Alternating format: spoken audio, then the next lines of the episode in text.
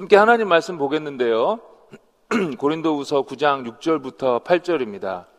고린도후서 9장 6절부터 8절 어, 제가 봉독하겠습니다. 이것이 곧 적게 심는 자는 적게 거두고 많이 심는 자는 많이 거둔다 하는 말이로다. 각각 그 마음에 정한 대로 할 것이요 인색함으로나 억지로 하지 말지니 하나님은 즐겨내는 자를 사랑하시느니라. 하나님이 능히 모든 은혜를 너희에게 넘치게 하시나니 이는 너희로 모든 일에 항상 모든 것이 넉넉하여 모든 착한 일을 넘, 치게 하게 하려 하심이라. 아멘. 이 땅에서 살아가는 동안 어, 돈 또는 재물 없이는 저희들이 어, 살아갈 수가 없습니다. 어, 우리의 삶과 아주 밀접하게 연결되어 있습니다.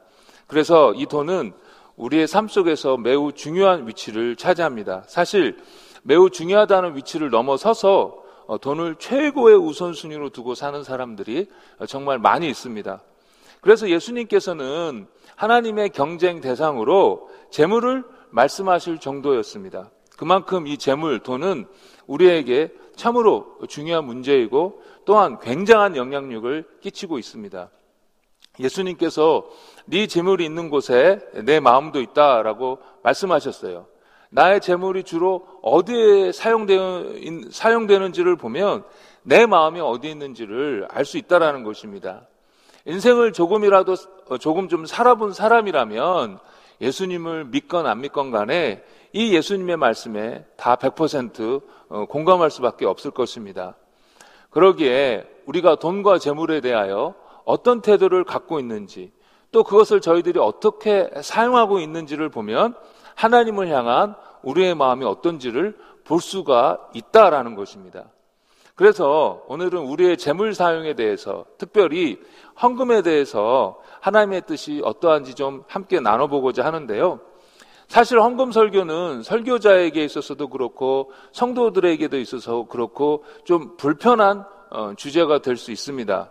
가끔 뉴스에서 들리는 몇몇 교회들과 또 목사님들의 그런 행태를 보게 되면 정말 헌금하고 헌금하고 싶은 생각이 그냥 싹 사라지게 됩니다.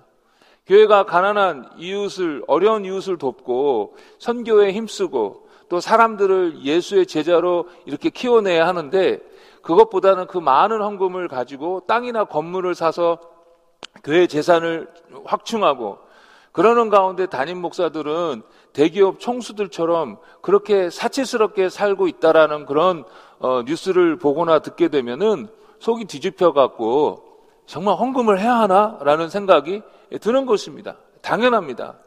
그런데 그런 뉴스를 이렇게 들어왔던 차에 때마침 교회에서 목사님이 헌금에 관한 설교를 하는 것입니다. 그러면 마음속에서 그럼 그렇지. 너도 그렇구나. 라고 이렇게 생각하게 되는 것입니다. 게다가 어떤 분이 처음 교회에 나오셨는데 예배 때 하필 그때 목사님이 헌금에 대한 설교를 하시는 것입니다.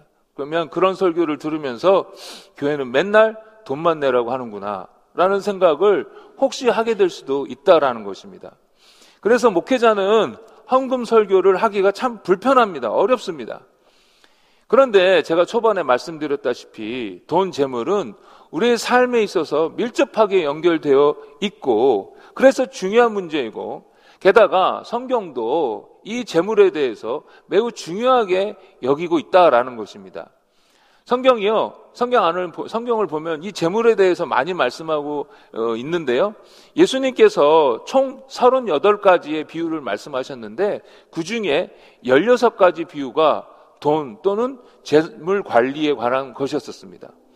게다가 성경은 기도나 믿음에 관한 교훈으로는 500절이 안 되게 이렇게 말씀하고 있는데 돈과 재물에 대해서는 2350절이나 되게 걸쳐서 말씀하고 있습니다. 그만큼 하나님도 돈에 대한 우리의 태도에 대해서 매우 중요하게 여기신다라는 것을 보여주는 것이지요. 그렇기 때문에 때마침 오늘 제가 설교를 하게 되어서 이 주제에 대해서 말씀을 전하고자 합니다. 오늘 재물 사용, 특별히 헌금에 대해서 말씀을 나눌, 나눌 텐데요. 간절히 바라기는 여러분들이 오늘 저의 설교를 들으시고 나서는 율법적인 그 헌금의 올무에서 벗어나가지고 대신에 자유와 기쁨과 감사함으로 헌금 생활을 하게 되시기를 예수의 이름으로 축복합니다. 아멘. 예. 네. 아무튼 돈 얘기만 나오면 싫어하시는 분들이 있어갖고 마음이 확 다쳐가지고 너는 뭐라고 해도 난 안 들을 거야 하시는 분들이 혹시 있을는지 모르겠지만 오늘 설교를 통해서 하나님께서 우리의 재물에 대해서 뭘 원하시는지 함께 잘 생각해 보고 배우는 시간이 되면 좋겠습니다. 첫 번째로 저희들이 먼저 기억해야 하고 확실히 해야 할 것은 우리가 지금 소유하고 있는 모든 것들이 다 하나님의 것이라는 것입니다. 시편 24편 1절에 세상의 모든 것이 다 하나님의 것이다라고 선언하고 있어요. 당연하죠. 하나님께서 모든 것을 창조하시고 다스리고 계신데요. 그 모든 것을 창조하시고 다스리고 계신 하나님이 저와 여러분들의 왕이십니다. 주인이십니다. 그 하나님은 교회 안에서뿐만 아니라 우리의 삶의 모든 영역 속에서 우리의 왕 되는 왕이 되시는 분이십니다. 여러분 이걸 믿습니까? 여러분 인정하십니까? 달란트 비유를 보면 왕이 그 종에게 달란트를 맡겨 주었습니다. 그런데 그 달란트는 그 종의 것이 아니라 왕의 것이었습니다. 마찬가지로 우리가 가지고 있는 이 모든 것들은 다 하나님의 것입니다. 주인의 것입니다. 우리는 다만 그것을 관리하는 청지기일 뿐입니다. 그런데 우리는 자꾸 이것을 내 것이라고 생각하는 것입니다. 적어도 돈에, 돈에 대해서는 더욱더 그렇습니다. 좀 믿음이 좋은 사람도 하나님께 11조, 10% 헌금을 하고 그렇게 했으니까 나머지는 다 내 것이라고 생각하고 내 마음대로 어, 써도 된다라고, 사용해도 된다라고 생각합니다. 12세기 십자군 전쟁 때 자기네들을 대신해서 쌓을 용병을 구했습니다. 그런데 그 십자군 전쟁이 성전, 거룩한 전쟁이라는 이유로 이 용병들은 모두 다, 다 세례를 받아야 했습니다. 그러니까 모두 물속에 푹 잠기는 그런 침례로 세례를 받아야 했던 것이죠. 여러분들도 잘 아시, 아시다시피 이 세례를 받는 것은 예수님을 나의 주인, 왕으로 모셔드리는 것에 대한 외적인 표현인데 이 용병들이 그렇게 되면은 사랑하고 용서하라 라는 예수님의 말씀, 말씀 때문에 마음대로 칼을 가지고 이 적들을 죽이지 못하게 되는 것입니다. 살생을 마음대로 못하게 되는 거예요. 그래서 사람들이 이 상황에 대해서 아주 정말 고민하게 되었는데 정말로 기가 막힌 방법을 생각해냈습니다. 세례를 받는데 물속에 들어갈 때 이 칼 잡은 손을 물 위로 내미는 것입니다. 그래서 모든 것을 다 어, 예수님께서 다스린다고 해도 이 칼을 잡은 손만큼은 내가 다스리겠다라는 그런 뜻이지요. 그런데 많은 성도님들이 예수의 이름으로 세례를 받을 때 다 물속에 잠기지만 이 십자가 용병처럼 돈지갑만큼은 빼고 이렇게 어? 물속에서 들어간 것 같은 그렇게 세례를 받은 것 같은 것입니다. 그래서 다른 것은 다 돼요. 그러나 이 돈만큼은, 이 재물만큼은 안 돼요. 라고 하는 것입니다. 그러나 하나님, 예수님께서는 하나님과 재물을 동시에 섬길 수 없다라고 아주 분명하게 말씀하고 계십니다. 이 돈마저도 물에 푹 잠기게 하여야 한다라는 것입니다. 이 재물의 영역, 돈의 사용에 있어서도 예수님께서 저희의 주인이 되어야 하신다라는 것입니다. 그래야 진짜 그리스도인입니다. 그래야 참된 제자인 것입니다. 그래야 하나님의 다스림과 통치가 구체적으로 우리의 삶 속에서 이루어지는 것입니다. 그렇기 때문에 다시 한 번 더 말씀드리지만 이 돈의 사용과 우리의 영성이 아주 밀접하게 연결되어 있습니다. 다음으로는 하나님께서 우리에게 재물을 맡겨주셨는데 그러면 그 재물을 무조건 다 헌금하는 데 써야 되는가? 무조건 다 하나님께 바쳐야 되는가? 라는 라고 생각할 수도 있겠지만 그러지 않으신다라는 것입니다. 물론 특별한 케이스가 있지요. 성경에 보면 예를 들면 예수님의 제자 같은 경우에는 다 자기 것을 버려, 버려두고 예수님을 쫓아갔고 또 예수님은 어떤 부자 청년에게 너의 재산을 팔아 가난한 사람에게 나눠주라라고 말씀하기도 아, 말씀하시기도 하셨습니다. 그러나 모두에게 다 이것을 요구하신 것이 아니었습니다. 그러면 우리에게 맡겨주신 이 재물을 어디에 어떻게 써야 할까요? 첫 번째로 가족을 부양하는 데 써야 됩니다. 디모데전서 5장 8절에 보면 누구든지 자기 친족, 특히 자기 가족을 돌보지 아니하면 믿음을 배반한 자요 불신자보다 더 악한 자니라. 우리에게 맡겨주신 물질을 가지고 가족을 돌봐야 한다라는 것입니다. 어떤 분들은 재산을 다 팔아가지고 교회에 바치고 그것 때문에 온 가족이 고생고생했다라는 그런 이야기, 간증을 가끔 듣긴 했는데요. 이런 행위가 믿음의 영웅으로 묘사되었었습니다. 정말 그렇게 하신 분들 대단하신 분이세요. 그러나 재물 관리에 관한 하나님의 일반적인 뜻을 생각해 볼 때에 그것을 표준으로 삼고 그것을 막 이렇게 권장할 수 있는 것은 아닙니다. 가족을 잘 돌보기 위하여 우리에게 맡겨주신 재물을 적절하게 사용하는 것이 하나님께서 기뻐하시는 것입니다. 두 번째로 우리가 가진 재물로 사회적인 책무를 잘 감당해야 합니다. 로마서 13장 7절에 이렇게 말씀하고 있습니다. 모든 자에게 줄 것을 주되 조세를 받을 자에게 조세를 바치고 관세를 받을 자에게 관세를 바치고 하나님께서 우리에게 재물을 주시면서 나라에 대한 사회에 대한 어, 세금도 내고 또 책임져야 될 것은 책임져야 된다라고 말씀하고 있습니다. 그러니까 여러분 탈세하는 거는요 사람들을 잠깐 속이는 것 차원이 아니라 하나님의 뜻을 어긴다 어기고 있다라는 것을 여러분 기억하셔야 됩니다.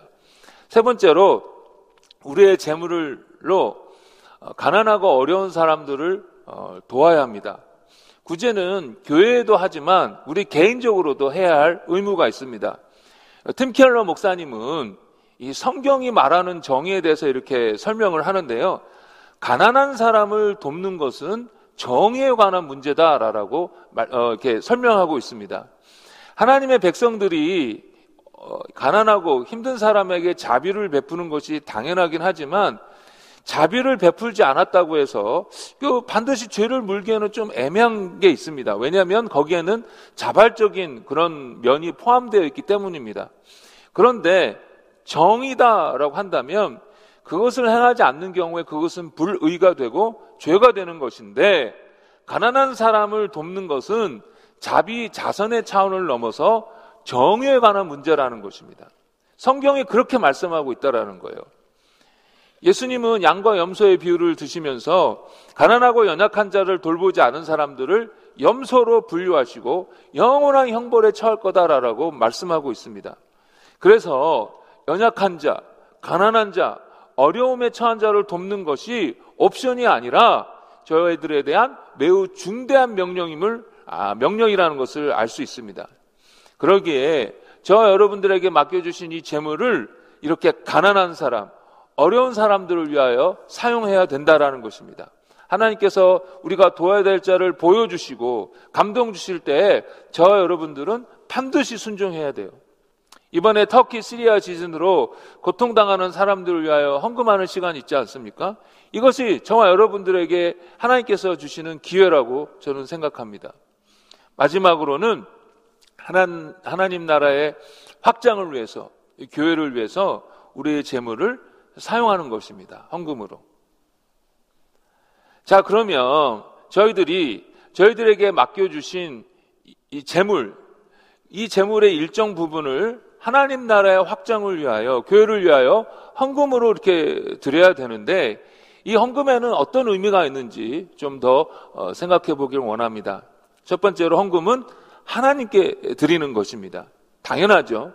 구약에서 제사를 드리는 경우 거의 모든 경우 그 재물의 대부분은 제사장들이나 아니면은 레이 사람들이 가져가게 되어 있었습니다. 그런데 그렇다고 해서 이스라엘 백성들이 그것을 하나님께 드린다라고 생각했지 이 제사장 레이 사람들에게 바친다라고 생각하지 않았습니다. 하나님도 제사장들과 레인들이 그것을 가져가지만 여전히 당신에게로 드리는 제사로 여기셨습니다. 마찬가지입니다. 헌금을 교회에 하지만 그것은 하나님께 드리는 것입니다. 사도행전에 아나니아와 삽비라가 자기 재산을 바쳐 헌금을 했는데 어, 반절만 하면서 다 바쳤다라고 이렇게 거짓말을 했죠. 그런데 그때에 하나님께 거짓말을 했다고 하면서 죽게 되었습니다. 아나니아와 삽비라는 그 교인들 앞에서 사람들 앞에서 좀 믿음의 영웅처럼 그렇게 대접받고 싶었던 거예요. 그래서 다 바쳤다라고 거짓말을 했죠. 이 사람들은 이 헌금하는 것이 그냥 사람 사이에 있는 일이라고 생각했던 거예요. 그런데 그 헌금은 막상 하나님께 드려지는 것이었다라는 것입니다. 그래서 하나님께 거짓말한 것이 되었던 것입니다. 그러니 헌금을 하실 때 이것이 하나님께 드려지는 것임을 꼭 기억하시길 바랍니다. 두 번째로 헌금은 내가 가진 모든 것의 주인은 하나님이십니다라는 어, 그런 믿음의 고백이 담겨 있습니다. 조금 전에도 말씀드렸다시피 우리가 가지고 있는 모든 것은 다 하나님의 것입니다. 저희들은 청지기일 뿐입니다. 뭐 뿐입니다. 관리자입니다. 그런데 자꾸 내가 가지고 있는 모든 것의 주인이 나 자신이라고 생각하게 되고 그리고 이 돈과 재물이 너무 좋아서 결국은 이것을 하나님으로 섬기게 되는 그런 지경에까지 이르게 되는 것입니다. 이 교회에 다니면서도 말입니다. 그런데 이렇게 헌금을 드리는 때에 우리는 우리의 마음에 고백을 담, 담는 거죠. 결심을 담는 거죠. 하나님, 하나님이 나의 주인이시고 저는 청직입니다. 저는 하나님께서 맡겨주신 이 재물, 돈을 사용할 뿐이지 그것을 절대로 주인으로 섬기지 않습니다. 저의 하나님은 오직 여호와 하나님 당신뿐이십니다.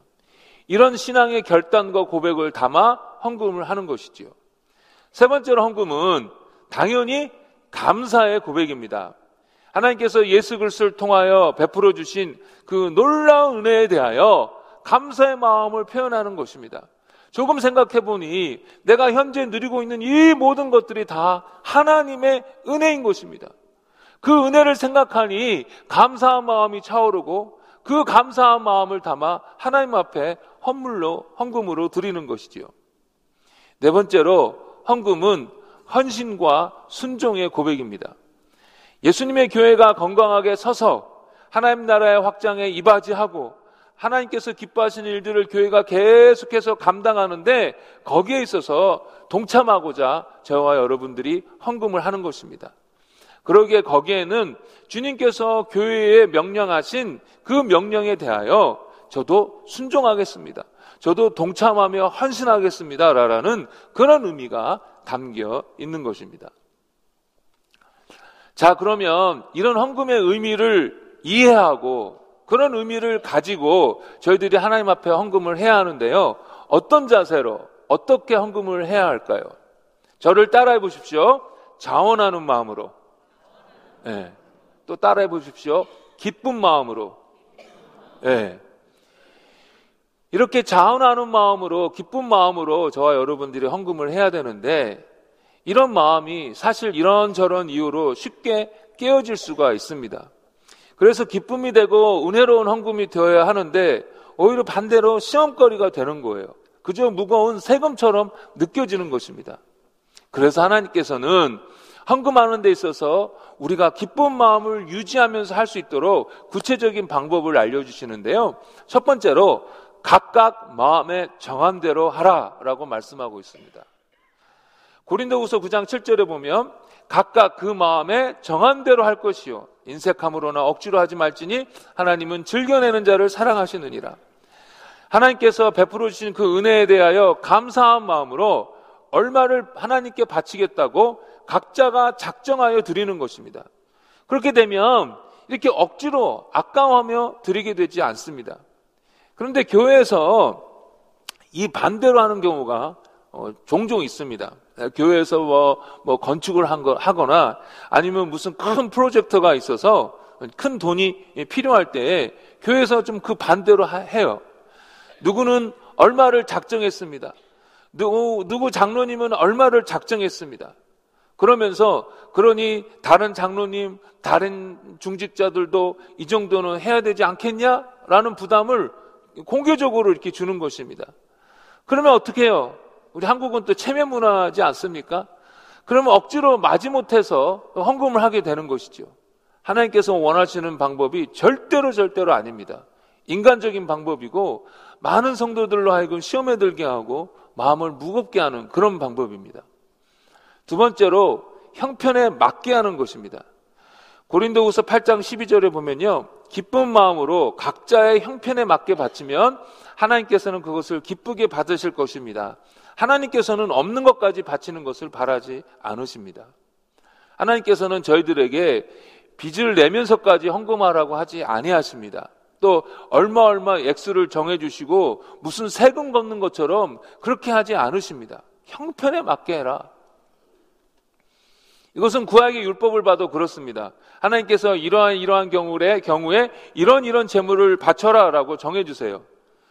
그러나 그것을 바칠 형편이 되지 않으면 산비들기나 쥐비들기를 바쳐라라고 하십니다. 그러니까 하나님께서 우리의 그 가난한 자, 어려운 자의 형편을 다 고려해 주시는 거예요. 그러니 형편에 맞게 헌금하시면 됩니다. 세 번째로는 계획해서 미리미리 준비해서 드리는 것입니다. 고린도 후서 9장 5절에 보면은 그러므로 내가 이 형제들로 먼저 너희에게 가서 너희에게 너희가 전에 약속한 연보를 미리 준비하게 하도록 권면하는 것이 필요한 줄 생각하였느니 이렇게 준비하여야 참 연보답고 억지가 아니니라. 미리미리 준비해서 닥쳐서 어쩔 수 없이 헌금하는 일이 없도록 하라라는 것입니다. 종종 어떤 이렇게 집회에 참석하게 되면요. 미리 예고도 안 되었는데 헌금한다고 헌금 바구니를 이렇게 돌리는 거예요. 그러면 참석한 사람은 어쩔 수 없이 이제 헌금을 하게 되는 경우가 많습니다. 물론 은혜 받아가지고 기쁨을 하시는 경우도 있지만 그러지 않은 경우도 이렇게 해야 되는 거예요. 체면 때문에. 하나님께서 기뻐하시는 방법이 아닙니다. 자, 이렇게 마음에 정한 대로 형편에 맞게 미리 준비해서 헌금하게 될 때에 우리의 마음에 기쁨과 감사가 사라지지 않은 채 자발적인 마음으로 헌금하게 되는 것입니다. 그리고 마지막으로 한 가지 더 말씀드리자면 저 여러분들이 어떻게 헌금해야 되는지에 대해서 말씀드리자면 희생적으로 드리는 것입니다. 초반에도 말씀드렸지만 성경에는 자기의 것을 다 바친 사람들이 종종 나옵니다. 그 중에 하나가 과부의 두 랩돈입니다. 정말 얼마 안 되는 돈이었는데 예수님께서는 그것을 보시고 생활비 전부를 다 바쳤다라고 하시면서 가장 많이 헌금했다라고 이렇게 인정해 주시며 말씀해 주십니다. 참 대단한 믿음이요. 헌신이지요. 그런데 저희들이 헌금할 때에 이 과부처럼 무조건 항상 생활비 전부를 다 바쳐야 되는 것은 아닙니다. 그러나 그렇지 않더라도 하나님을 향한 우리의 감사와 기쁨과 헌신, 그리고 하나님의 왕대심을 마음에 담아 헌금할 때에 우리의 희생이 요구가 되는 것입니다.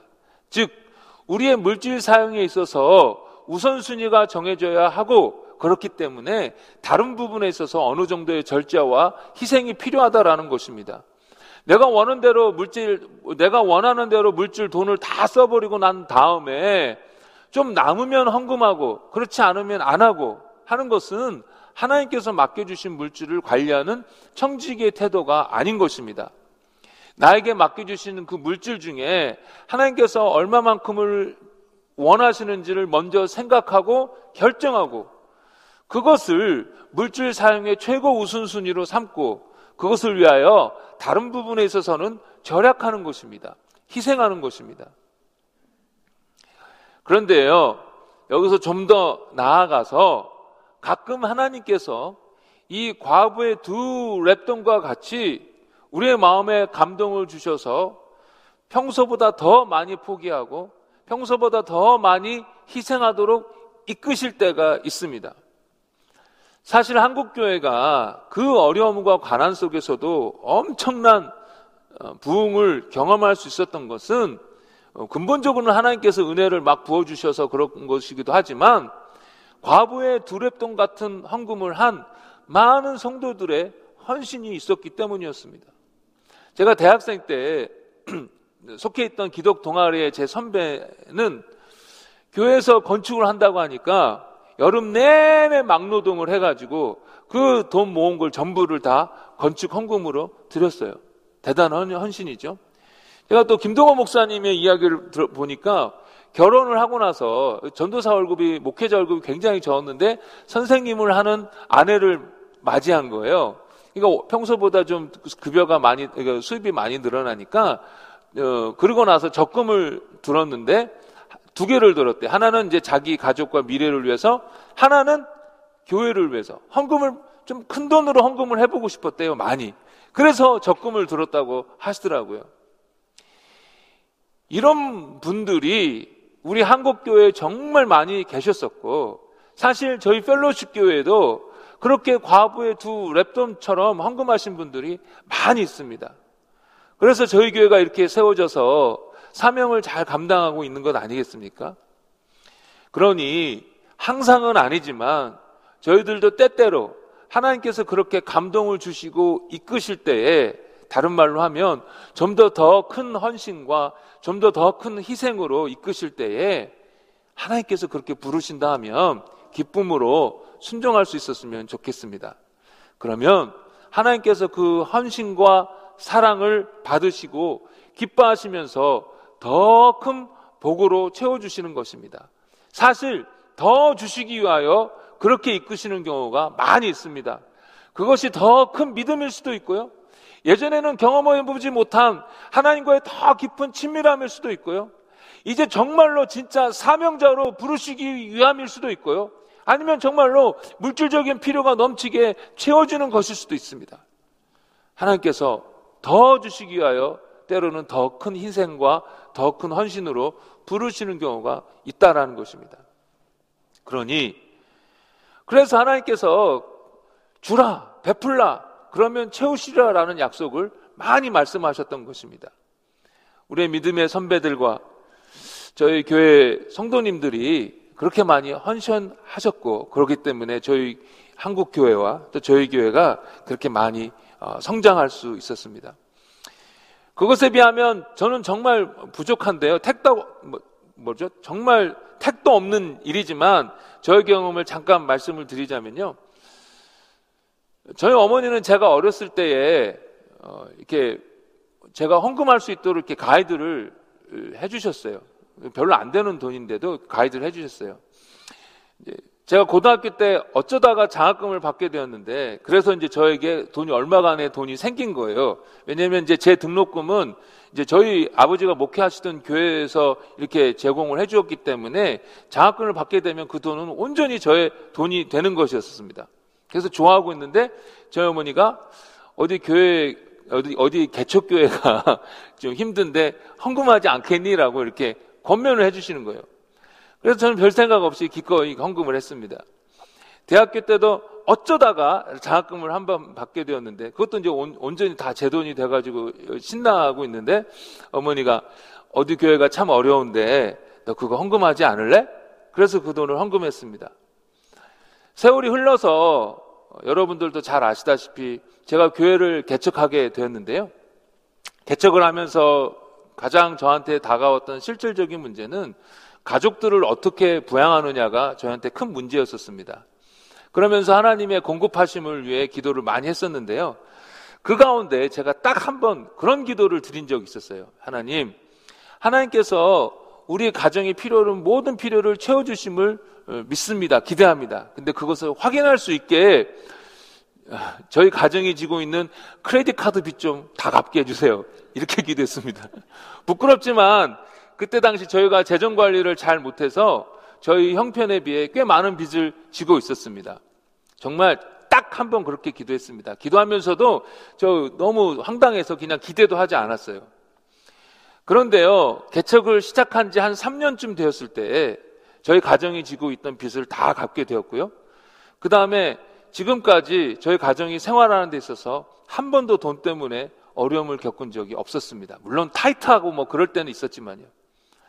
그런데요, 제가 이 헌금에 관한 설교를 준비하면서 예전에 저희 어머니가 어려운 교회를 위하여 헌금하라고 했던 것이 생각이 났었습니다. 그때 어렸을 때에 별 생각 없이 그냥 어머니의 공고에 따라 그냥 작은 헌금을 어, 교회를 위해서 이렇게 드렸을 뿐인데 제가 개척을 하는 동안 하나님께서 정말 말도 안 되게 갚아주셨구나라는 생각이 들게 된 것입니다. 물론 그때 헌금 안 했다고 하나님이 안 채워주셨겠냐라고 하면 또 채워주셨겠죠. 그리고 그거랑 이거랑 연결하는 게 너만의 착각 아니냐라면 뭐 저도 할 말은 없습니다. 그것을 증명할 길도 없고요. 그러나 저는 설교를 준비하다가 그렇게 생각이 든 거예요. 얼마 하지도 않았는데 그 작은 것을 하나님께서 기뻐 받으시고 이렇게까지 놀랍게 풍성하게 갚아주시는구나 해서요. 참 마음이 뭉클하게 되게 감동이 되었었습니다. 그래서 저도 제 자식들에게 꼭 그렇게 권면하려고 합니다. 아이들이 열심히 아르바이트 하게 되면 그 돈 받았고 즐거울 때에 그래도 첫 열매는 너가 가장 사랑하는 하나님께 한번 드려보는 게 어떻겠냐? 라고 이렇게 어, 권면도 하고 또 아이들이 생각지 않은 그런 공돈이 좀 큰 돈이 생기면은 어려운 교회와 성도들을 위해서 한번 헌금하면 어떻겠냐라고 그렇게 권면했으면 아, 권면해 보려고 합니다. 저희 아이들이 꼭 했으면 좋겠는데 아무튼 하나님께서 평소에 하는 헌금과 헌신보다 더 큰 것으로 헌신을 요구하실 때에 그것을 위하여 내가 누려야 할 것을 조금 더 많이 희생해야 할 때에 그래도 여전히 내 마음에 기쁨이 있고 당연하지 그렇게 해야지 라는 마음이 있다면 여러분 그대로 순종해 보십시오. 하나님께서 더 큰 은혜로 이끄시는 과정이기 때문에 그렇습니다. 마지막으로 11조에 대해서 나누고자 합니다. 아, 귀가, 귀가 짠 열리죠. 11조에 대한 얘기가. 구약시대 때 11조는 강제 조항이었습니다. 11조를 안 하면 그것은 하나님의 것을 도둑질하는 것이었습니다. 그럼 신약시대, 신약시대 때는 어떻습니까? 11조가 강제 조항입니까? 아닙니까? 절대로 아닙니다. 한국교회에서는 11조를 구약의 명령, 즉 율법처럼 가르쳐 왔고 미국의 보수적인 교회도 그렇게 가르쳐 왔는데 성경을 보면 그렇게 율법적으로 지켜야 할 것이 아니라는 것을 알 수가 있습니다. 구약의 율법은 크게 여러분들도 많이 몇 번 들으셔서 잘 알고 계실 거예요. 구약의 율법은 크게 세 가지로 이렇게 분류가 되는데요. 제의법, 제사법, 시민법, 그 다음에 도덕법입니다. 예수님께서 십자가에서 죽으심으로 말미암아 구약의 이 제사법, 제의법은 더 이상 지킬 필요가 없게 되었고요. 저희가 신정 국가였던 이스라엘 사람들이 아니기 때문에 이스라엘 사람들에게 주셨던 그 시민법에 관한 것도 저희들에게 해당이 되지 않습니다. 이제 도덕법만 남게 되었습니다. 신약에서 도덕법은 더욱더 강화가 되었어요. 그래서 마음으로 짓는 죄까지 따지게 되었습니다. 그러면 11조는 계속해서 저희들이 따라서 지켜야 할 도덕법입니까? 아닙니까? 아닙니다. 더 이상 지켜야 할 도덕법이 아닙니다. 예수님 이후 11조에 관해서 나온 적이 한 번도 없었습니다. 다 연보라는 말을 썼습니다. 그리고 예수님께서 계실 때에 11조에 대해서 한 번 언급하셨는데 그때가 언제였냐면 바리새인들의 외식을 지적할 때였습니다. 11조는 내면서 정의와 국률과 믿음은 저버렸다고 하시면서 이것도 하고 저것도 해야 된다라고 말씀하셨던 것입니다. 많은 사람들이 이 말씀을 가지고 예수님께서도 11조를 하라고 말씀하셨다라고 이렇게 어, 주장을 하는데요. 이렇게 예수님께서 말씀하신 이유는 율법 아래 있는 율법 아래에 있는 유대인들을 대상으로 말씀하신 것이기였 말씀하신 것이었기 때문이었습니다. 예를 들어 예수님께서 제자들과 함께 유월절을 지키시죠? 그렇다고 해서 저희들이 지금 유월절을 지킵니까? 교회에서 유월절을 지키라고 합니까? 그렇지 않습니다. 유월절의 완성이 바로 예수님의 십자가에서 죽으심으로 이루어졌기 때문에 그렇습니다. 그러면 왜 예수님은 그때 당시 제자들과 유월절을 지키셨습니까? 아직 그때까지는 율법 아래에 있는 시대, 였기 때문에 그렇습니다. 11조를 말씀하신 것도 마찬가지 상황인 것입니다. 자, 그럼 여러분 마음 가운데 확 이제 기쁨이 야, 그러면 이제 11조를 없애도 되는구나 라고 생각하시겠죠? 그럼 이제 11조는 아예 없애버릴까요? 저는 율법적 강제적 11조는 버려버리고 자발적, 헌신적 11조를 드려야 된다라고 말씀드리고 싶습니다. 저는 하나님의 놀라운 은혜를 입은 사람으로서 제 인생이 저만을 위해서 사용되어지는 것이 싫습니다. 저의 인생이 하나님의 영광과 이웃을 위해 쓰임받기를 간절히 원합니다. 그러기에 물질의 사용에 있어서도 그저 나만을 위해서 사용하는 것이 아니라 하나님 나라와 이웃을 위하여 사용하기를 원합니다. 그런데 한편으로 저는 너무 이기적이에요. 욕심이 끝이 없습니다. 이런저런 사고 싶은 것도 많고 하고 싶은 것도 많습니다. 좀 더 편하게, 편하게 지내고 싶고, 좀 더 좋은 환경에서 지내고 싶습니다. 그러다 보니 하나님 나라보다는 나 자신을 위해서 더 많이 쓰고 싶고 다 쓰고 싶은 것입니다. 그래서 저는 저희 가정의 믿음 생활에 있어서 확고한 신앙의 원칙을 정했는데요. 그것은 구약시대, 율법시대의 사람들도 적어도 10% 11조를 하나님께 드렸는데 예수님을 통해 성령을 받은 나와 우리 가정은 적어도 그 정도, 그 이상은 드려야 되겠다라는 것이었습니다.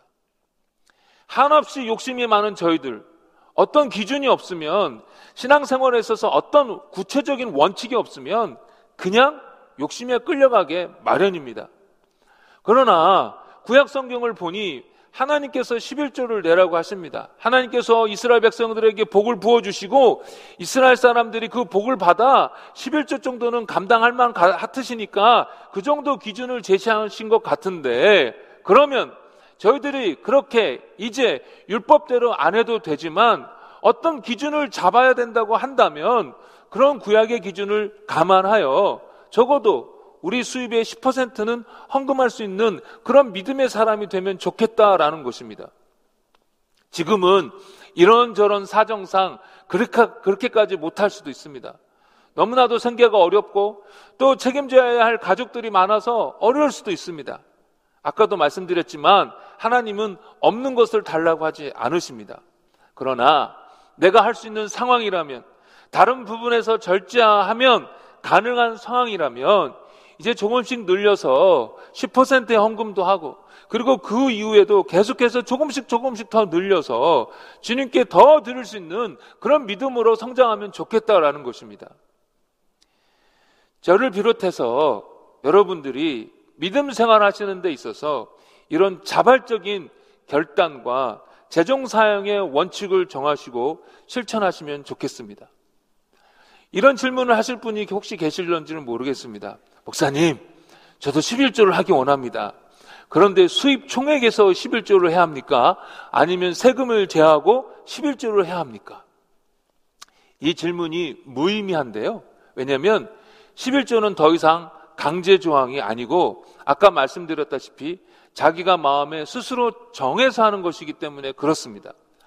나는 좀 더 많이 물질적으로 헌신하고 싶은데 그러려면 어, 세전 그러니까 수입 총액을 기준으로 해서 11조를 해야겠다라고 하시면 그렇게 하셔도 되고요. 나는 텍스를 떼고 난 그 이후에 수입을 가지고 기준으로 해서 11조를 하겠다 하면 그렇게 하셔도 됩니다. 그러면서 더욱더 믿음이 자라고 더 헌신하게 된다면 이젠 더 그거보다 하시면 되는 것입니다. 여러분들이 하나님께 기쁨으로 드리고 싶으신 대로 정하셔서 하시면 되는 것입니다.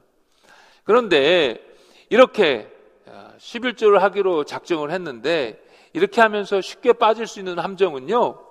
내가 이렇게 10%를 드리고 나서 나머지 90%는 자기 것인 줄 아는 것입니다. 그러나 그것이 아니지요. 10%를 교회에 헌금을 하고 난 다음에 나머지 90%도 여전히 하나님의 것이기에 저 여러분들이 그 나머지 부분에 있어서도 잘 간수하며 사용해야 하는 것입니다. 한 가지 더 말씀드리자면요. 하나님께서 여러분들을 축복하셔서 여러분들의 수입이 올라간다고 한번 생각해 보십시오. 그러면 그렇게 늘어나면 늘어날수록 여러분의 수입이 늘어날수록 여러분들의 개인적인 뭐 가정의 소용이 좀 같이 따라 올라갈 거 아닙니까? 그러나 어느 정도까지는 같이 따라 올라가다가 그 다음부터는 더 이상 늘리면 안 됩니다. 그리고 그 나머지는 더 하나님께서 원하시는 대로 사용해야 합니다. 예를 들어서 10만 불을 벌어서 여러분들이 11조를 11조로 만 불을 헌금했다고 하십시오. 그래서 그 9만 불을 다른 곳에 썼는데 이제 하나님께서 여러분들을 더 많이 축복해 주셔 갖고 20만 불을 벌었어요. 그러면 11조 한다고 2만 불 헌금하고 나머지 18만 불을 여러분들을 위해서만 다 사용합니까? 아닙니다. 20만 불을 번다고 했을 때에 뭐 수입이 올라갔으니까 여러분들이 쓰는 쓰임새가 좀 올라가서 뭐 어느 정도 같이 올랐겠지만 그 18만 불을 나머지 그 나머지를 다 나를 위해서 사용하면 안 된다라는 것입니다. 나의 몫은 이제 수입이 늘어나도 어느 정도는 유지되고 그 나머지는 하나님 나라와 이웃을 위하여 사용해야 하는 것입니다. 그러라고 하나님께서 물질적으로 더 축복해 주신 것입니다. 리고브렌 목사님은 목적이 끄는 삶이라는 책이 베스트가 되어, 베스트셀러가 되어가지고 그 저작, 저작료로 많은 수입이 생기게 되었어요. 그랬을 때 이 목사님은 자기 모든 수입의 10분의 9는 바치고 반대로 11조가 아니라 19조가 됩니다.